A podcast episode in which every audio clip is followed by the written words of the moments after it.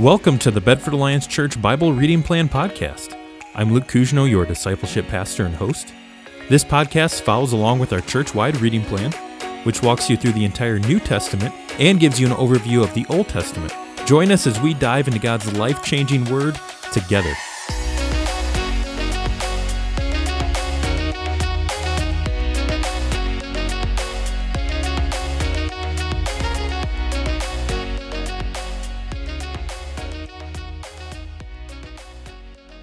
Hello and welcome back to the podcast. We are continuing to work our way through the Bedford Alliance Church Bible reading plan. And last week in the podcast, we wrapped up the book of Hebrews. But if you remember, last week's reading also included Jude and the first couple chapters of First John. But we didn't get to those books in the podcast. We ran out of time. Hebrews kept us pretty busy. But this week we're going to package together the book of Jude and 1st through 3rd John since they're all smaller letters. Okay, so we're going to cover Jude and 1st through 3rd John. But let's start with the letter of Jude. Now, Jude identifies himself as the brother of James, and this is very likely the same James who was a leader in the Jerusalem church and who wrote the book of James. Now, if you remember, James was a half brother of Jesus. We say half brother because, of course, Jesus was conceived by the Holy Spirit.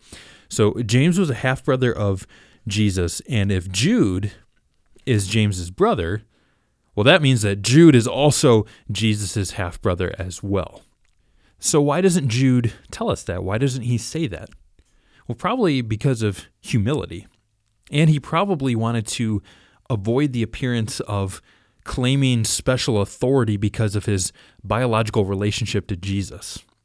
His authority, Jude's authority, his apostolic authority, comes from his spiritual relationship to Jesus, not his common ancestry, not his biological relationship with Jesus. So it's probably out of humility that he doesn't call himself the brother of Jesus. But we do know from Mark 6 3 that Jesus had four younger brothers and at least two sisters, and one of those brothers was named Judas, also known as Jude. So that's the Jude who's writing this letter.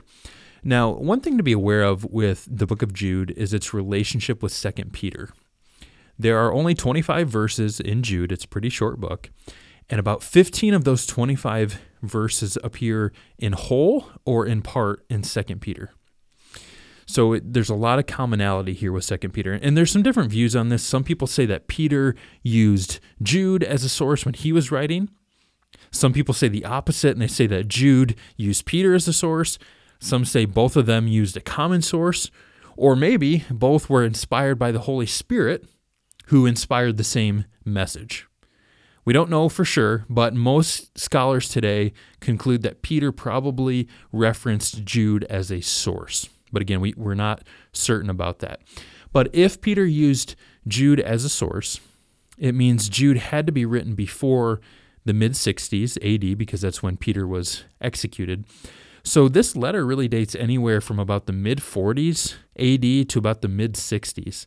And we can't really be more specific than that, but it is a pretty early letter in the church's history. And Jude is writing to a specific church or a group of churches. He doesn't identify them, but he, he expects his audience to be familiar not just with the Old Testament, but also with other Jewish writings. And we'll talk more about that in a second. But given that Jude expects his audience to be familiar with these writings, his audience is likely Jewish Christians. And it, it, seems like the church or churches that he's writing to were established by apostles, because in Jude 17 it says, But you, dear friends, Remember what was predicted by the apostles of our Lord Jesus Christ. They told you in the end times there will be scoffers living according to their own ungodly desires. So it says the apostles told them. The apostles are the ones who established this church or these churches, and then false teachers infiltrated at some point. And Jude tells us that these false teachers base their authority on dreams, they're involved in sexual immorality, they're motivated by greed, they reject authority, and as a result, they cause division and all sorts of issues in the church. And in response, Jude says this, and this is really the main idea of Jude. He says, Contend for the faith that was delivered to the saints once for all. contend for the faith. You know, this is one of these books that can be easy to overlook in scripture or maybe just gloss over. It's not a very big book, it's not one that we often talk about. But Jude's message is just as relevant today. In a world that seeks to undermine the truth of God's word and put man first, we still have to contend for the faith. The message hasn't changed. It was delivered once for all, as Jude said. But just like in Jude's day, the world seeks to tear apart God's truth or distort it, twist it. And we need to stand strong. That's what Jude calls his readers to do. And we need to do the same. We need to evaluate things according to Scripture, not the other way around. See, the world wants to put man first and then twist Scripture to match what man wants. But we need to put Scripture first and submit to it and live in accordance with it. So understand false teaching and attacks on Scripture, they're not new. They've been around since the beginning of the church, since the beginning of the gospel message. But a couple other things to note here about Jude. Probably the most challenging or controversial thing with Jude is that he quotes a couple of sources outside of Scripture. So he quotes the book of 1st Enoch in Jude 6 and 14 and 15. And he also likely refers to a work known as the Assumption of Moses in Jude verse 9. But here's the key quoting something doesn't mean that Jude thinks of these works as scripture, because he never refers to these writings as scripture directly. There's actually a technical term in Greek for scripture, and he doesn't use that here. And he doesn't use any of the normal formulas for introducing scripture, things like it is written or thus says the Lord. He doesn't use those. He just quotes these works. And understand that the list of books included in the Old Testament, that list was essentially set at this point by the Jews, and they didn't recognize either of these works as scripture. So what's what's going on here? Well, first of all, Jude's audience would have been familiar with these works. And secondly, realize that he quotes these works because in these specific instances, what they say is true. So he's not referring to the works themselves as the inspired word of God, but they do still have truth in them. And he quotes part of that truth. Paul actually does something very similar in Acts chapter 17 verse 28 when he quotes secular prophets.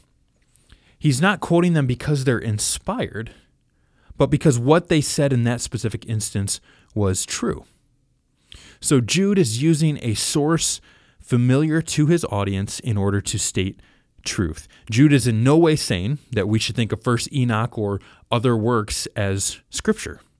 I just wanted to make that clear in case you ever hear somebody refer to this supposed issue in Jude. If you dig a little bit deeper, all the supposed issues go away. Okay, scripture always stands strong. But just to recap, the main point of Jude is to contend for the faith in the midst of false teaching.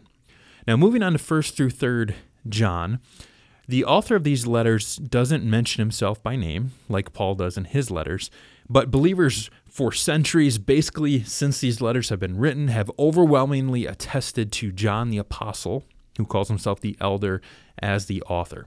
So, this is the same John who wrote the Gospel of John and the book of Revelation. And we see that the language in these letters is very similar to what's in the Gospel of John. So that's further attestation that this is the, the same John who wrote those other books. And all the early copies of these letters actually have the name John in the title. There are no anonymous copies. So there's no reason, despite what you might hear skeptical scholars say, to think that anyone else wrote these letters. Now, John likely wrote these letters toward the end of the first century, possibly while he was in Ephesus and he's really writing as a pastor caring for his flock. You're going to see he refers to his audience as children many times. These are letters filled with love. He cares about his audience. But it's also clear that his flock is going through some difficult times, which is really a common theme in New Testament letters. It makes sense that when churches are having issues, letters get written. So 1 John 2:19 talks about a rift in the church. It appears that some people left the church to follow false teachings. So first John deals with some of those issues surrounding this split in the church. Second John deals with false teachings. And third John deals with a man named Diotrephes who's causing issues by trying to take over the congregation. So John is helping his flock navigate these difficult issues through these three letters. And one thing you'll notice with John's letters, especially First John, is that they're somewhat circular. And what I mean by that is he doesn't use long, flowing, logical arguments like Paul does. John tends to kind of circle back around to key themes over and over again. His writing tends to be a bit more artistic rather than just purely logical. And there are a few key themes that you're going to see in these letters, especially in 1 John. One of those themes is love love for God and love for others. You'll also see him talk a lot about obedience, obeying Christ's commands, and truth. These letters are similar to Jude in that John talks about standing for truth in the midst of false teachings. So, those are the main themes love, obedience, and truth. And John makes it clear that these key ideas are all interconnected. You're going to see him repeat the idea that this is what love for God is to keep his commands. For John, you can't separate the idea of love and obedience. Sometimes we act like faith and obedience are completely separate issues. Now, it is true that we're saved by faith alone in Christ alone. I want to be crystal clear about that. But you can't separate true biblical faith from obedience. True biblical faith always leads to becoming more like Christ. Now, John doesn't say that we'll be perfect. He actually says the opposite. He says in 1 John 1 8 that if we say we have no sin, we're deceiving ourselves. Becoming more like Christ is a, a lifelong process. It never ends. We never fully get there this side of eternity. But we should see a trend toward greater obedience in our walks as believers because those who truly love God will want to obey his commands. And those who truly love God will stand for his truth and they will oppose false teachings. So you can see how these main themes of John's letters are related. Love God, and you will always love his people. You will also obey God, and you will stand for his truth. So, all these ideas are related, and all of it hinges on love, specifically love for God. So, I want to ask you do you love God? And I know that seems like a really silly question when I'm talking to Christians, but I think it's something that we have to really reflect on. And I include myself in this. Do we truly have a passion for God that drives everything that we do? Do our thoughts gravitate toward Him? Do we stand in awe and wonder before Him? Or do we just like what God offers us? The idea of eternal life. Do we just view our relationship with God as a get out of jail free card? Understand that love and passion for God is everything in the Christian life. And John reminds us in 1 John 4:19 that we love God because he loved us first. When we realize, when we truly grasp that the God of the universe the king, the ruler of the universe, the God who speaks stars and galaxies into existence, the God who rules over every molecule and atom in the galaxy and in the universe, when we realize that God humbled himself to the point of taking on human flesh, and he was beaten, he was mocked, he was brutally killed all so that we could spend eternity with Him, so we could have a relationship with Him, all because He loves us, the only appropriate response is to love Him. So, how do we deepen our love for God? Well, our relationship with God is like any other relationship in that we have to spend time with Him. If we want to be closer to Him, we have to spend time with Him. We spend time listening to Him through His Word. He's already spoken to us through His Word, and we talk to Him through prayer, through praying continually, as Paul says.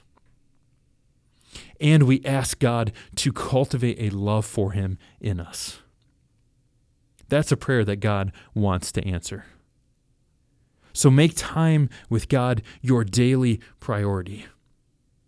If you made time with God your priority every day, how different would your life look? I want you to think about that this week, and I want you to put that into action as well. And remember that love for God always leads to love for others. So I want to wrap up today with 1 John 3:16 through 18. This is one of my favorite passages in all of scripture, not John 3:16, but 1 John 3:16 through 18. John 3:16 is also very good, but this one is a little bit lesser known. It says, "This is how we have come to know love. He laid down his life for us." In other words, Jesus is the ultimate demonstration of love. It continues, we also should lay down our lives for our brothers and sisters. If anyone has the world's goods and sees the fellow believer in need but withholds compassion from him, how does God's love reside in him? Little children, let us not love in word or in speech, but in action and in truth. John is saying we should follow Jesus' example. Just as Jesus laid down his life for us, we should lay down our lives for the good of others. And this passage says that if we truly have God's love in us, if we're truly believers, we will be moved to action. So here's what I want us to see biblical faith and love always include action, not just a, a feeling. So I want to challenge us what's one way we can put our love into action this week? Who's one person that you can demonstrate Christ's love to this week? It might be your spouse, it might be your kids, it might be a coworker. It could be as simple as writing a note, maybe doing the dishes or doing some other chore to help out. It might be spending time with somebody. Simply sitting down and having a face to face conversation can mean a lot to somebody. So, what's one action you can take this week to demonstrate love? Let's not just love with words, but in action and in truth, like John says. Jesus laid down his life for us. So let's not just live for ourselves and put ourselves first. Let's seek to live for the good of others. Scripture tells us that the world will know us by our love. That will only be true if we have love that takes action. So let's be a people who take action for His glory.